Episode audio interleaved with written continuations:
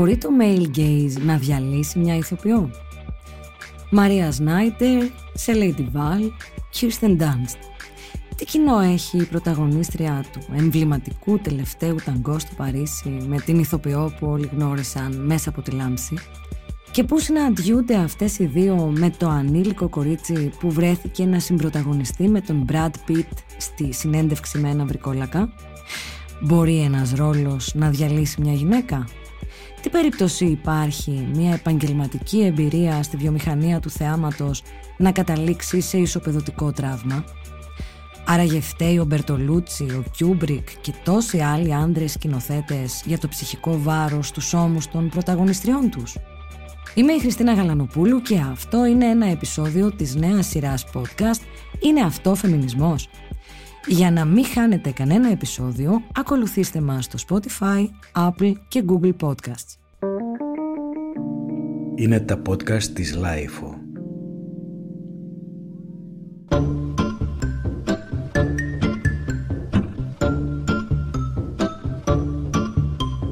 Το πιστεύουμε ή όχι, η Μαρία Σνάιντερ, η παιδική ομορφιάς πρωταγωνίστρια του τελευταίου ταγκό στο Παρίσι, δεν ήταν η πρώτη επιλογή του τιτάνα της σκηνοθεσίας Μπερνάρντο Μπερτολούτσι. Ο θρύλος λέει ότι ο Ιταλός σκηνοθέτης αρχικά ήθελε να κάνει μια ερωτική ιστορία μεταξύ δύο ανδρών, πριν εγκαταλείψει σχετικά γρήγορα την ιδέα. Τη δεκαετία του 70, έχοντας πίσω του κινηματογραφικές επιτυχίες όπως ο Κομφορμίστας, είχε στο μυαλό του το Jean-Louis Trintignant και ίσως την Dominique Σαντά. Με το τελευταίο ταγκό ήθελε να δείξει τη σκοτεινή πλευρά της σεξουαλικής επανάστασης εξερευνώντας το σεξ και την ψυχολογική βία μεταξύ δύο ανθρώπων σε ένα παρισινό διαμέρισμα. Ο Τρεντινιάν, έμπειρος και προσεκτικός, απέρριψε την πρόταση.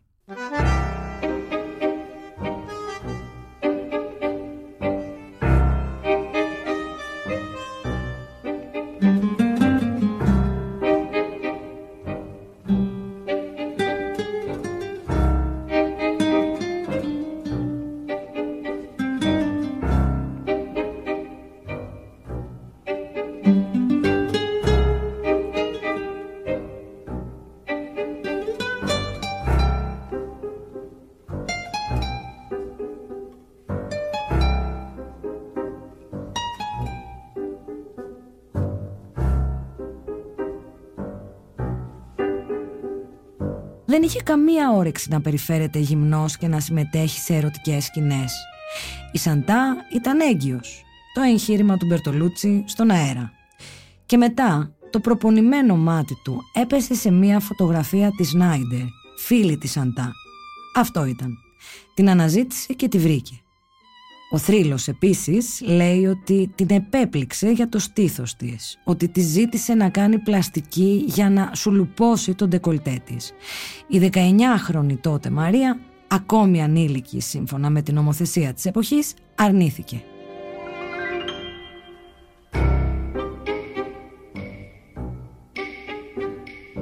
Αυτό ήταν και το πρώτο και τελευταίο όχι που ξεστόμησε στον Μπερτολούτσι. Μετά άρχισε η κακοποίηση για χάρη της τέχνης. Για τη σκανδαλώδη ιστορία της κορυφαίας ερωτικής σκηνής της ταινίας, ναι, αυτής με το βούτυρο, που πολλοί εκστασιασμένοι θεατές θεωρούσαν απάβγασμα πάθους σε κινηματογραφική σκηνή, όλοι εμείς οι υπόλοιποι μάθαμε χρόνια μετά. Όπως και για το τραύμα που αυτή η σκηνή βιασμού άφησε στην νεαρότατη τότε Σνάιντερ ήταν η συνωμοσία των αγοριών εναντίον της άπειρης πρωταγωνίστριας, το μυστικό του Μάρλον Μπράντο με τον Μπερτολούτσι. Για να αποτυπωθεί αδιαμεσολάβητη η έκπληξη στο πρόσωπο της ηθοποιού. Όπως πολύ μετά μάθαμε για τον κακοποιητικό Μπερτολούτσι, τον πρόστιχο, τον ανελέητο, που ξεζούμιζε τους ηθοποιούς του για να αδράξει το καλύτερό του. the pig fuck you.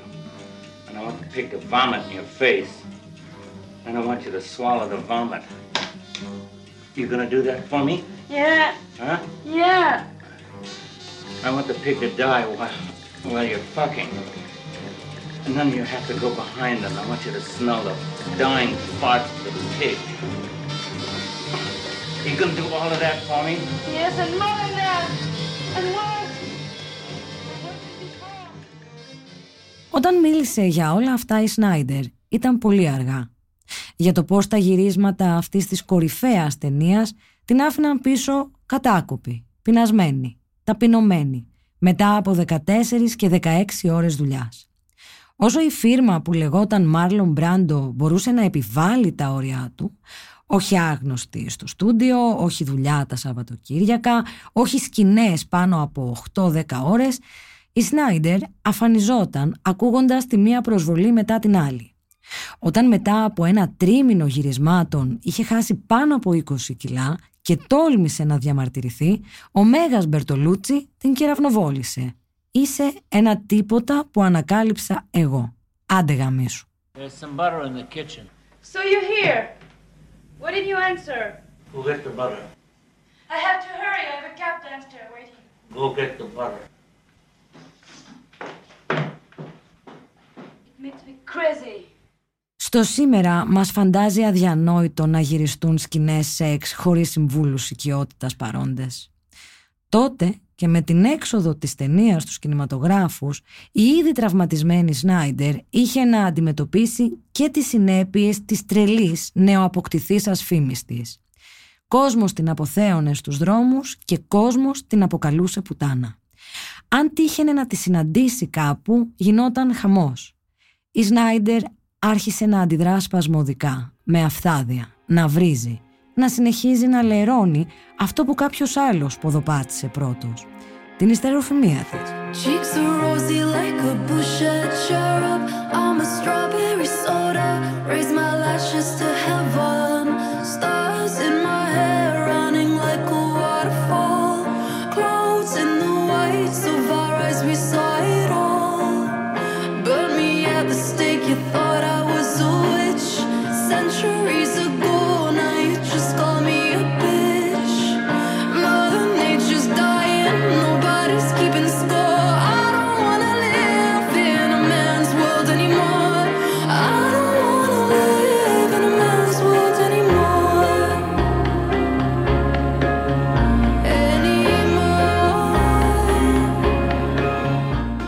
υπόλοιπα είναι λίγο πολύ γνωστά.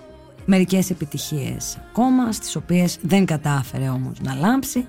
Ας πούμε στο επάγγελμα reporter, τη λάμψη της την έφαγε στη στροφή ο Τζακ Νίκολσον.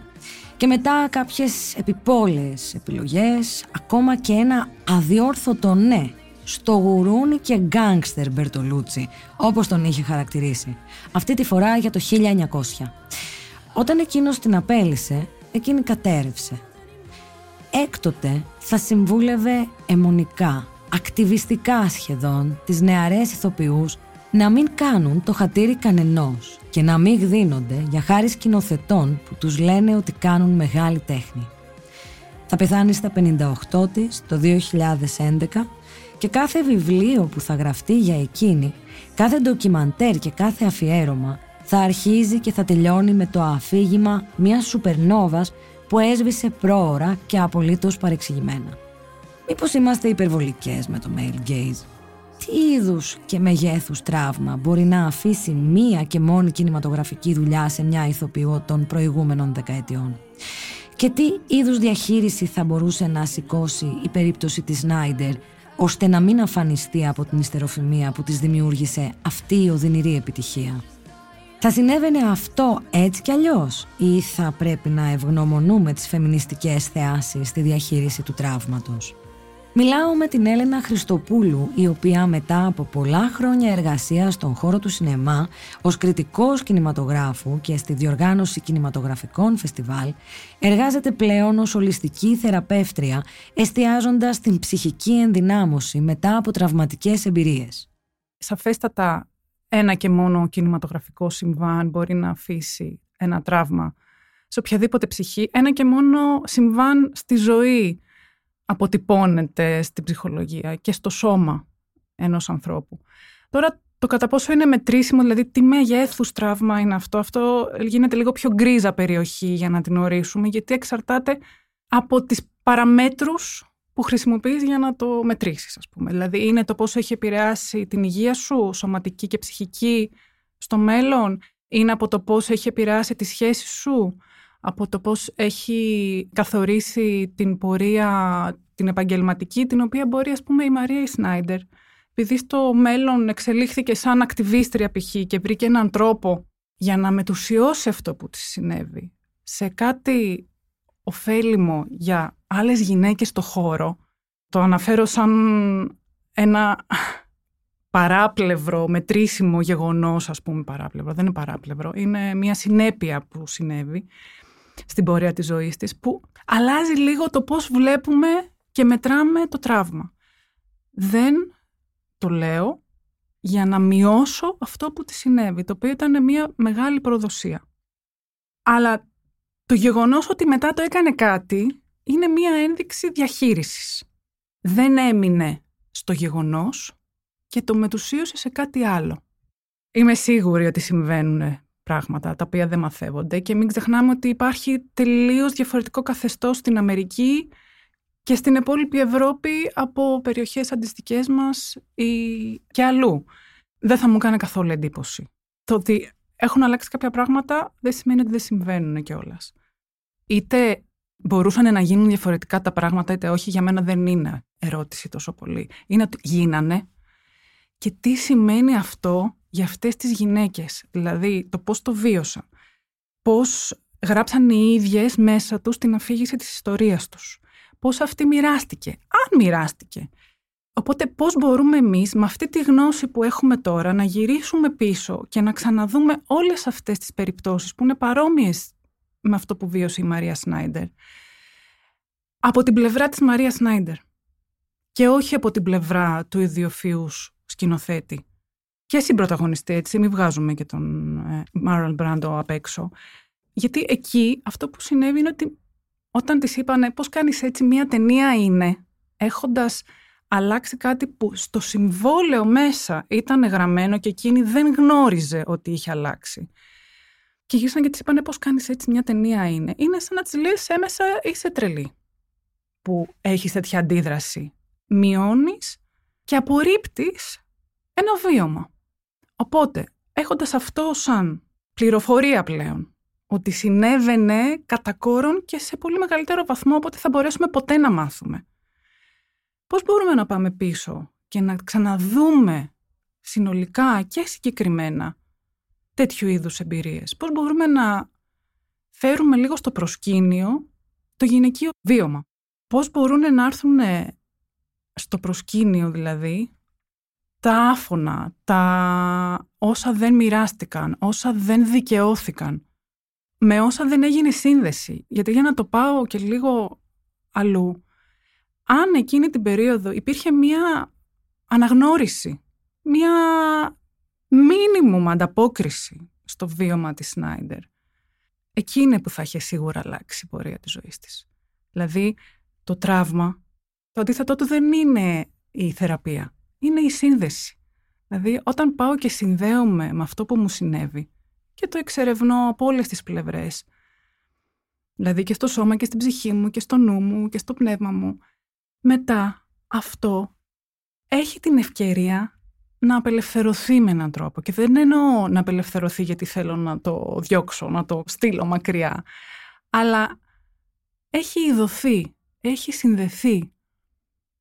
Οπότε πώς μπορούμε εμείς τώρα να συνδεθούμε με αυτή τη νέα γνώση με όλες αυτές τις ιστορίες; Είναι δύσκολο γιατί είναι δυσάρεστο.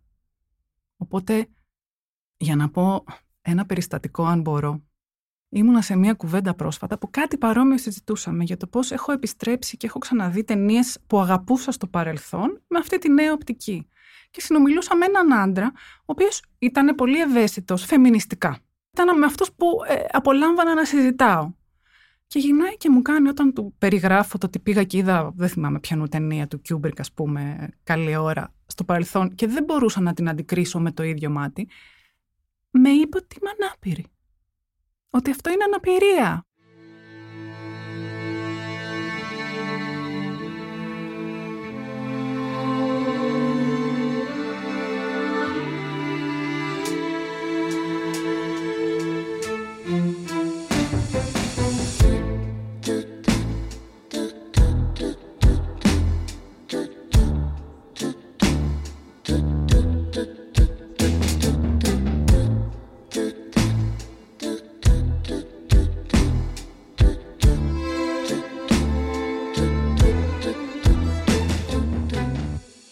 Περίπτωση παρόμοια, αλλά κάπως διαφοροποιημένη ως προς τον ψυχολογικό αντίκτυπο από τα γυρίσματα, είναι αυτή της ηθοποιού Σέλεϊ Ντιβάλ.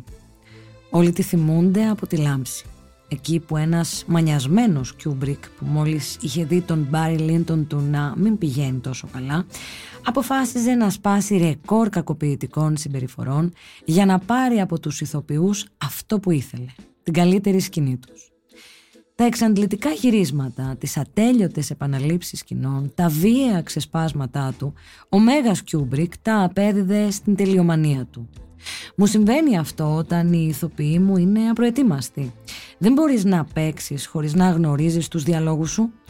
Αν οι ηθοποιοί πρέπει να σκέφτονται τις λέξεις που έχουν να πούν, δεν μπορούν να δουλέψουν πάνω στο συναίσθημα. Έτσι καταλήγεις να κάνεις 30 λήψεις και παρόλα αυτά μπορείς να δεις τη συγκέντρωση στα μάτια τους. Δεν ξέρουν τις ατάκες τους. Οπότε απλά το γυρίζεις και το γυρίζεις ξανά και ελπίζεις ότι μπορείς να βγάλεις κάτι από αυτό σε κομμάτια. Έτσι είχε πει. Γιατί όμως το είχε πει; Γιατί παρά την επιτυχία της λάμψης, οι κακές γλώσσες ήθελαν την πρωταγωνίστρια Σέλεϊ Ντιβάλ να υποφέρει σε κάθε της ατάκα.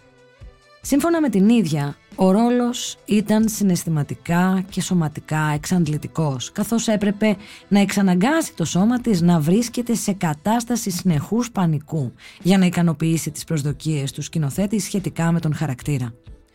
Ο Κιούμπρικ υποτίθεται ότι δεν ενέκρινε καμία σκηνή μέχρι τουλάχιστον την 35η λήψη.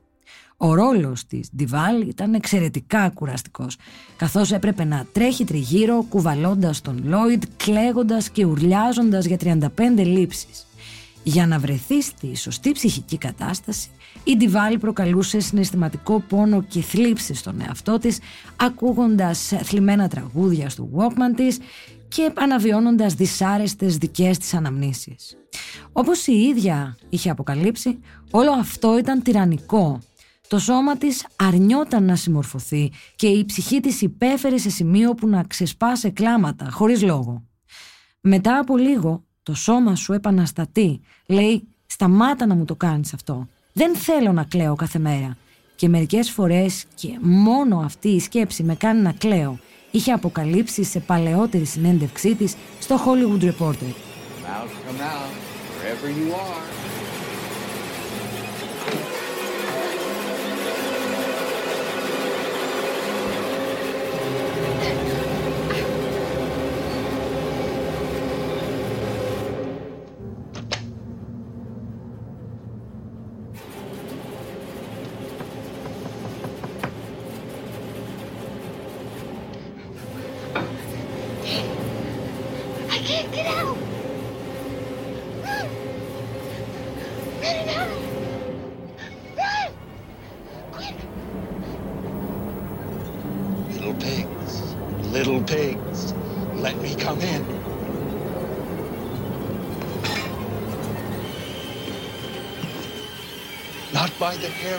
chinny chin chin. Then I'll huff, and I'll puff, and I'll blow your house in. Τον μισογυνισμό του Κιούμπρικ προς την Ντιβάλ έφτασε στο σημείο να επιβεβαιώσει και ο ίδιος ο Νίκολσον, ο ανυπέρβλητος πρωταγωνιστής της λάμψης. Σύμφωνα με τον χολιγουδιανό αστέρα, ο Κιούμπρικ ήταν ένας εντελώς διαφορετικός σκηνοθέτης, αδικαιολόγητα σκληρός, καταχρηστικός, πραγματικός τύραννος όταν βρισκόταν δίπλα στο κορίτσι με τα μεγάλα μάτια.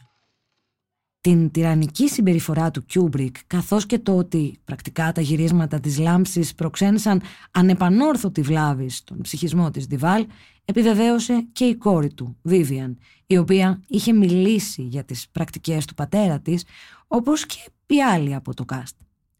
Ο σκηνοθέτης των επιτυχιών κρατούσε σε απομόνωση την ηθοποιό, την πρόσβαλε ή την αγνοούσε τη στιγμή που επιβράβευε τον Νίκολσον, στερούσε το φαγητό για να βγουν πιστικές οι σκηνές απόγνωσης και της απαγόρευε να μιλά με οποιονδήποτε. Η Ντιβάλ είχε φτάσει στο σημείο να χάνει τα μαλλιά της και να δείχνει πραγματικά άρρωστη. Τα χειρότερα ήρθαν στη σκηνή με το μπαστούνι του μπέισμπολ Όσοι έχουν δει τη λάμψη ξέρουν.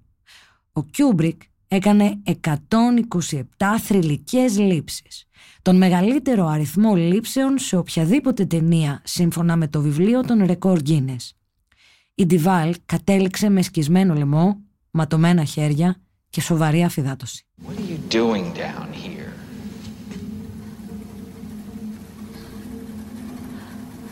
I just uh, wanted to talk to you. Okay. Let's talk. What do you want to talk about?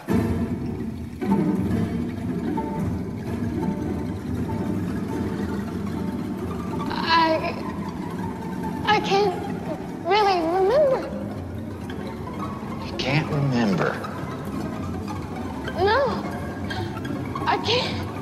Παρά το γεγονός ότι οι πρακτικές του Κιούμπρικ χαρακτηρίστηκαν αποκρουστικές ακόμα και από τον ίδιο τον Στίβεν Κίνγκ, τον συγγραφέα της λάμψης, η ταινία θεωρείται μία από τις πιο επιδραστικές στην ιστορία του κινηματογραφικού τρόμου.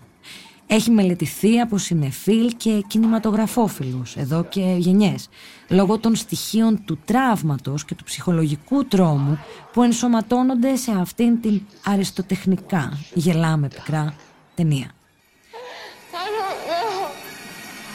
I don't think that's true. I think you have some very definite ideas about what should be done with Danny, and I'd like to know what they are. Ο Μάρτιν Σκορσέζε την έχει κατατάξει στις αγαπημένες του όλων των εποχών. Οι σινεφίλ μιλούν για ένα διαμάντι τρόμου. Αλλά πλέον είναι σαφές το αποτύπωμα αυτού του αριστουργήματος σε μία νεαρή ηθοποιό που στην ουσία ποτέ δεν ξέφυγε από την κακοποιητική ανάμνηση του Κιούμπρικ. Ακόμη και αν η σκληρότητά του καλύφθηκε κάτω από τους ύμνους περί κινηματογραφικής ευφυΐας, η Ντιβάλ στο τέλος έχασε τα λογικά της. Μετά από ένα δυσάρεστο ταξίδι που τη συνόδευσε στο υπόλοιπο της πορείας της, η ηθοποιός επιβεβαίωσε τις φήμες με μια εξαιρετικά αμήχανη πληγωτική εμφάνιση στον Dr. Phil και την ε, εκπομπή του, την trash εκπομπή του. Εκεί ούτε λίγο ούτε πολύ δήλωνε ότι ο Ρόμπιν Βίλιαμς ζει και αλλάζει μορφές, ότι κάποιος της έχει φυτεύσει ένα τσιπάκι στο πόδι και ότι η ζωή της κινδυνεύει από τον σερίφη του Νότιγχαμ, του μεγάλου εχθρού του Ρομπέν των Δασών. I loved Robin Williams. I don't think he's dead. Where do you think he is? Shape shifting. Do you see him? Has, yes. A star's descent into mental illness. The man who's threatening me is the sheriff of Nottingham. I think there's a whirring disc inside me. I'm very sick. I need help. Well, that's why I'm here. Άραγε αν η λάμψη γυριζόταν σήμερα, θα μπορούσε να είναι τόσο ασίδωτος ο δημιουργός της. Με τα σημερινά δεδομένα, μετά την όποια ευεργετική επίδραση του Me Too στο κινηματογραφικό σύμπαν, τι είναι πραγματικά κακοποιητικό και τι απλώς υπηρετεί το σκηνοθετικό όραμα, θα μπορούσαμε να δώσουμε έναν ορισμό. Μου απαντά η Έλενα Χριστοπούλου. Τα έχει κάνει και σε άντρες αυτά ο Κιούμπρικ. Ήταν ε, περιβόητα σκληρός στις πρακτικές του. Και τώρα το ζήτημα που τίθεται είναι αν μπορεί αυτή η καλλιτεχνική ιδιοφυΐα να γίνει αφορμή για την καταπάτηση δικαιωμάτων, για την καταπάτηση του βιώματος. Δηλαδή, να πω ένα πιο απλό παράδειγμα. Πες ότι είσαι σε ένα κινηματογραφικό σετ και κάποιος σκηνοθέτης απλά σου βάζει τις φωνές. Μπορεί, ανάλογα με το ιστορικό σου, αυτές τις φωνές είτε να τις αγνοήσεις πλήρως και να συνεχίσεις να κάνεις το κομμάτι σου ή να μπουν μέσα, μέσα σου και να παγώσεις. Εξαρτάται από το τι έχεις ζήσει πριν. Οπότε, τι συμβαίνει; Μπορεί η Σέλεϊ Ντιβάλ, γιατί το έχει παραδεχτεί ότι είχε θέματα ψυχικής υγείας και από πριν. Δεν το λέω αυτό για να ελαφρύνω τον ε, Κιούμπρικ σε καμία περίπτωση, αλλά η πρόκληση των γυρισμάτων φαίνεται πως είχαν μία άμεση αντίδραση, κινητοποιήσανε δηλαδή αυτό που προϋπήρχε μάλλον μέσα της. Δεν δικαιολογείται. Τώρα είναι δύσκολη κουβέντα για το τι συμβαίνει πριν την ενήλικη μας ηλικία και πώς επηρεάζει το μετά και το τι αντίληψη έχουμε και για τη σύνδεσή του. Εκεί πάμε σε άλλα μονοπάτια δηλαδή. σε πρώτη φάση δεν με πολύ ενδιαφέρει αν βγάζει το σκηνοθέτη από το όραμά του. Είτε είναι άντρας είτε είναι γυναίκα, έτσι. Είναι σαφέστατα ένα βήμα. Θα πρέπει να υπάρχει σε όλα τα σετ, είτε είναι κινηματογραφικά, είτε είναι τηλεοπτικά πρέπει να σου πω, γιατί και εκεί παίζει πολύ σκληρό ξύλο. Οπότε, μακάρι να υπήρχε πιο διαδεδομένη ως πρακτική. Τώρα, αν αυτό αρκεί, δεν είμαι σίγουρη. Δηλαδή, αν το άτομο που καλείται να, να παίξει έναν ρόλο που είναι πολύ απαιτητικός και έχει επίπτωση και στον ψυχισμό του, του ηθοποιού και της ηθοποιού, το να ακολουθήσει, γιατί να ακολουθήσει μετά ή από πριν, ας πούμε, καλείται να παίξει αυτό το ρόλο, γιατί καμιά φορά και οι επιλογές που κάνουμε στους ρόλους δεν είναι τυχαίες. Δηλαδή, μπορεί να οδηγείται σε αυτήν την επιλογή ρόλου, γιατί έχει κάτι μέσα της που υποσυνείδητα θέλει να δουλέψει. Δεν αρκεί η βοήθεια στο σετ. Χρειάζεται στήριξη και δουλειά από πριν και μετά. Αλλά από το ολότελα δεν το συζητώ. Και δεν είναι μόνο σε σκηνές σεξ ή μόνο σε σκηνές δύσκολου περιεχομένου όπως το Τζόκερ. Θα έπρεπε να είναι πρακτική ασχέτως.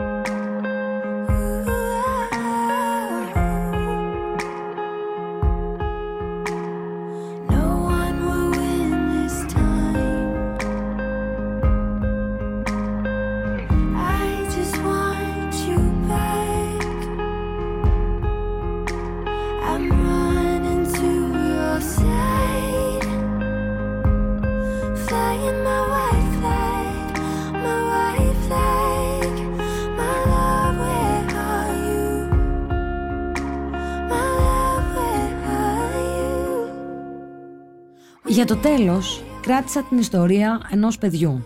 Ενός κοριτσιού που είδε το άστρο του να πιάνει κορυφές όταν στους κινηματογράφους βγήκε η συνέντευξη με ένα βρικόλακα του Νίλ Τζόρνταν. Μιλάμε για την Kirsten Dunst που το 1994 που έκανε πρεμιέρα η ταινία ήταν μόλις 11 ετών. Τότε περιστοιχιζόταν από θρύλους του αμερικανικού σινεμά. Τον Αντώνιο Μπαντέρας, τον Τον Κρούζ, τον Μπραντ Πιτ. Με τον συγκεκριμένο έπρεπε να ανταλλάξουν και ένα φιλί. Εκείνο που θα την μεταμόρφωνε σε βαμπύρ. Madeleine. Louis is shy. Drink. Do it, Louis! Because I cannot do it. I haven't the strength. You saw to that when you made me. You haven't the vaguest conception under God what you ask. Au contraire, monsieur. I have. You have found your new companion, Louis. You will make me mine. How do we seem to you? Do you find us beautiful? Magical?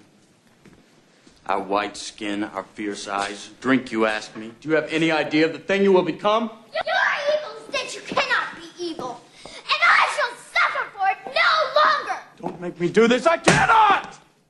Τι ή κι αν εδώ πρόσεξαν και φρόντισαν τον ψυχισμό του ανήλικου κοριτσιού και οι συμμετέχοντες ηθοποιοί και ο σκηνοθέτης. Για χρόνια τα μέσα ενημέρωσης, εκπαιδευμένα πια στην ανδρική ματιά, θα ρωτούσαν την Ντάνστ πώς ένιωσε που φιλούσε ένα σύμβολο του σεξ.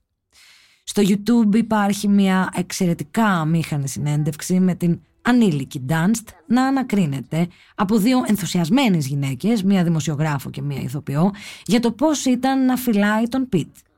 Μάταια, το παιδί απέναντί τους προσπαθούσε να εξηγήσει ότι δεν μπορεί να δει αλλιώς έναν άνδρα 30 χρονών, ήδη ηλικιωμένο στα δικά της μάτια. I, I love Brad. He's so nice.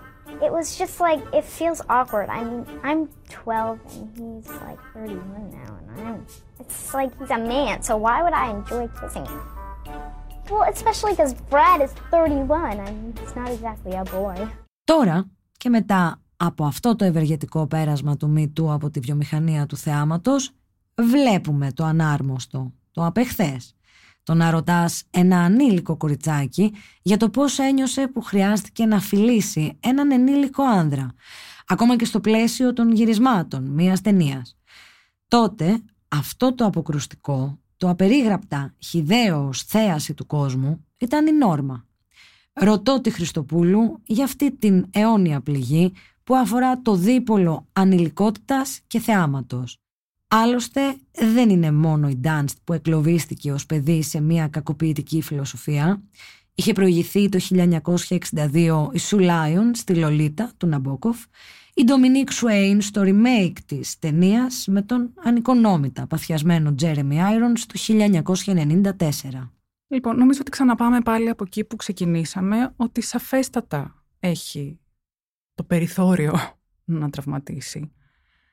Ιδίως όταν γίνεται δημόσιο θέαμα.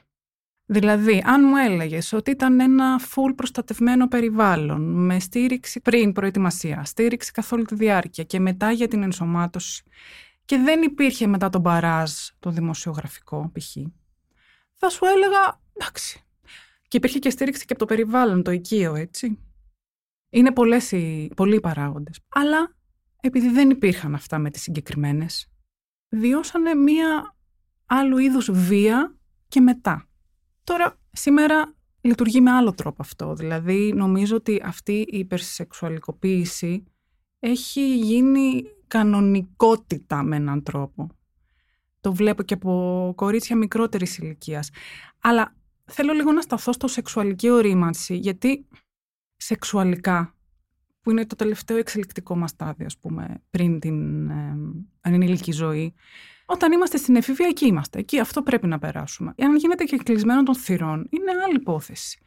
Αλλά επειδή γίνεται εμπόρευμα, το οποίο εντάξει το ξέρουμε, και επειδή πάλι είναι σαν να καθορίζει ρόλους και συμπεριφορά και επιθυμία. Δεν μπορώ να σταθώ αρκετά σε αυτό. Δηλαδή, όπως το φύλλο είναι κοινωνικό και ορίζεται κοινωνικά, έτσι και η επιθυμία έχει κοινωνικές καταβολές. Δηλαδή, νομίζω ότι είναι ένα πεδίο στο οποίο ποτέ δεν μπορεί να ξεκαθαρίσει καμία μέσα της τελικά γιατί έχω αυτή τη σεξουαλική επιθυμία και όχι την άλλη και από πού προήρθε, από την οικογένεια, από την κοινωνία, από την πατριαρχία, από πιο πριν. Είναι ένα τεράστιο, δεν ξέρω καν αν είναι πεδίο, είναι κάτι που μας ξεπερνά. Αλλά όταν έρχεται μία ταινία και όλη η pop κουλτούρα πίσω από την ταινία, έτσι, γιατί δεν είναι μόνο ένα μεμονωμένο περιστατικό, είναι. Ιδίως στην Αμερική είναι βιομηχανία, σε σχέση και με τα παιδιά συγκεκριμένα, έτσι. Και σου λέει ότι εσύ πρέπει να γουστάρεις τάδε και τάδε ανθρώπους, να συμπεριφέρεσαι με αυτόν τον τρόπο, γιατί αλλιώς θα απορριφθείς. Εντάξει, τα πρότυπα που δημιουργούνται και αναπαράγονται σαφέστατα μπορούν να οδηγήσουν και σε τραυματισμό ψυχικό. Ναι, αλλά με το θέμα της υπερβολής που λέγαμε και πιο πάνω, τι γίνεται; Με όλη αυτή την επανεξέταση ταινιών και δημιουργών και συνθηκών και συμπεριφορών, αυτό δεν το απαντήσαμε. Οπότε μήπως όντως είναι υπερβολή όλο αυτό το μεταχρονολογημένο ξεψάχνισμα; Η Χριστοπούλου μου απαντά. Υπερβολή σε σχέση με ποιον, βάση τίνος τα κριτήρια.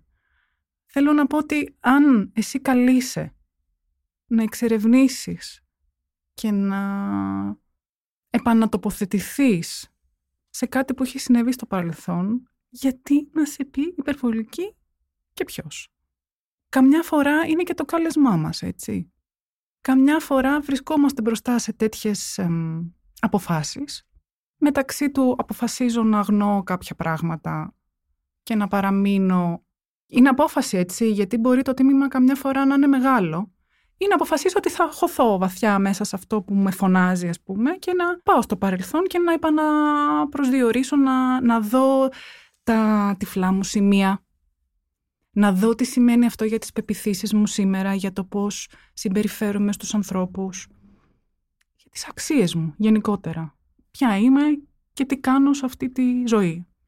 Αυτή η απόφαση δεν θεωρώ ότι μία είναι καλύτερη από την άλλη, οπότε δεν μπορεί και αντίστοιχα να μου πει κάποιος ότι είμαι υπερβολική ή όχι που την παίρνω έτσι. Γιατί αν μου έχουν συμβεί πράγματα που πηγαίνοντας στο παρελθόν θα είναι λίγο αφόρητα για μένα να τα διαχειριστώ, ας μείνω στο δεν πάω πίσω. Νομίζω ότι έχει να κάνει με το μηχανισμό επιβίωσης που μας βοηθάει στην εκάστοτε στιγμή της ζωής μας.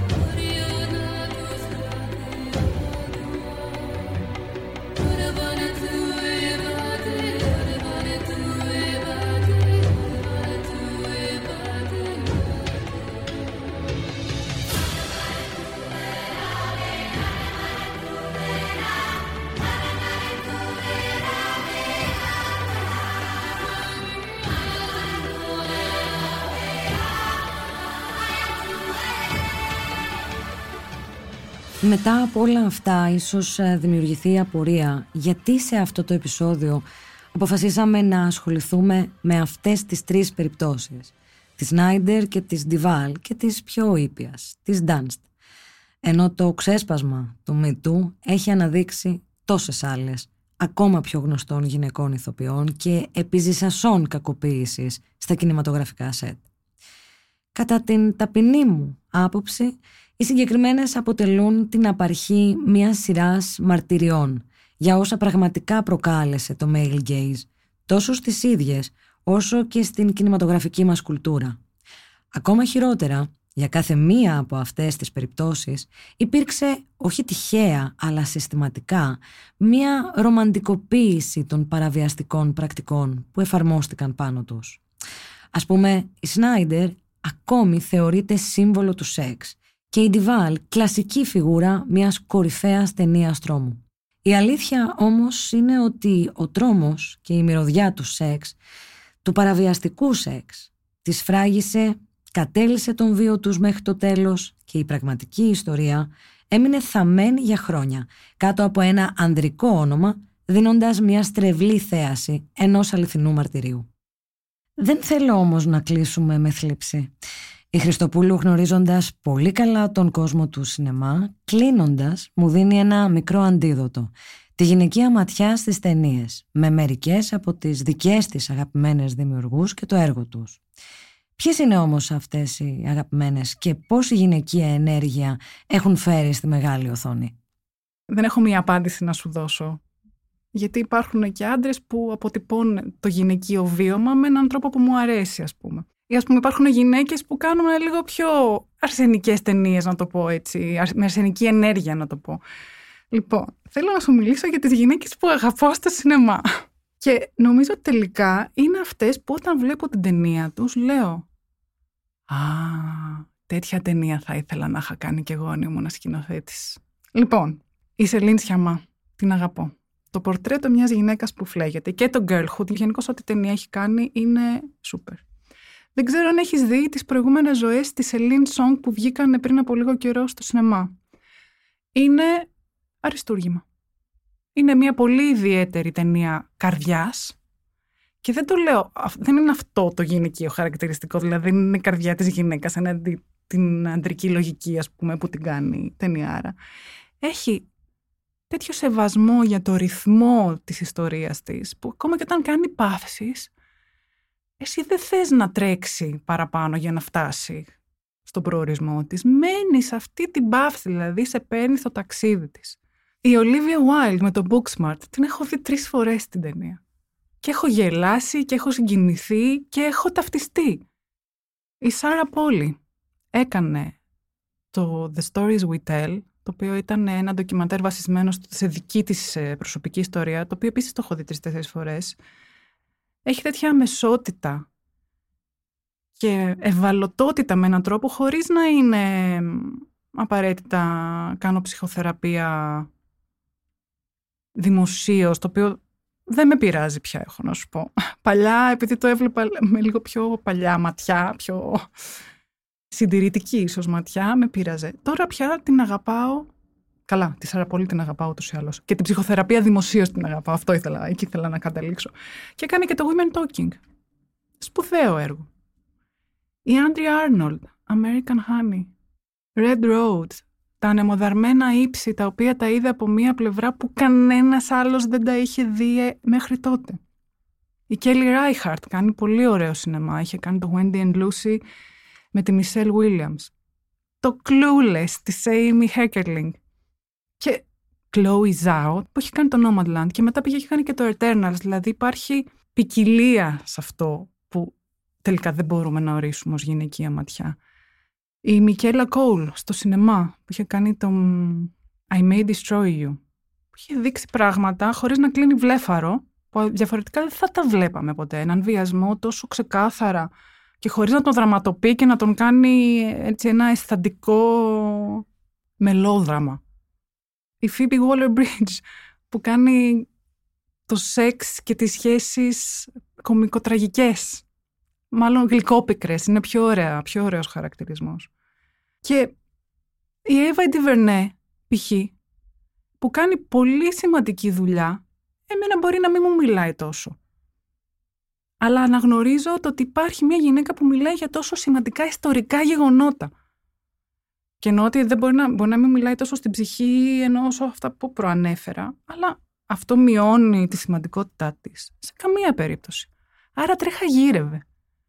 Και θα ήθελα εδώ αν μπορώ να σου βάλω και στο, στο κουβά, που δεν είναι κουβάς, είναι βωμός ε, θαυμασμού, όλες τις γυναίκες που φέρουν στο προσκήνιο και μιλάνε ανοιχτά για όλες αυτές τις εμπειρίες μέσω του stand-up comedy, που είναι οι σημερινές πρωταγωνίστριες για μένα, δηλαδή η Σάρα Σίλβερμαν, η Άλλη Wong, η Τίφανη Χάντις, η Μισελ Μπιτό, η Bridget Everett. Αν θέλεις masterclass για τη γυναικεία εμπειρία και το γυναικείο βίωμα, δες ε, το stand-up τους, τα specials τους.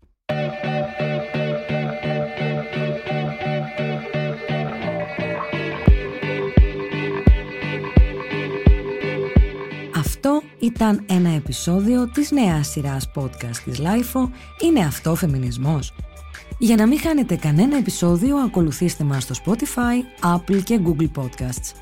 Ηχοληψία, επεξεργασία και επιμέλεια, Γιώργος Ντακοβάνος και Μερόπη Κοκκίνη. Ήταν μια παραγωγή της Lifeo.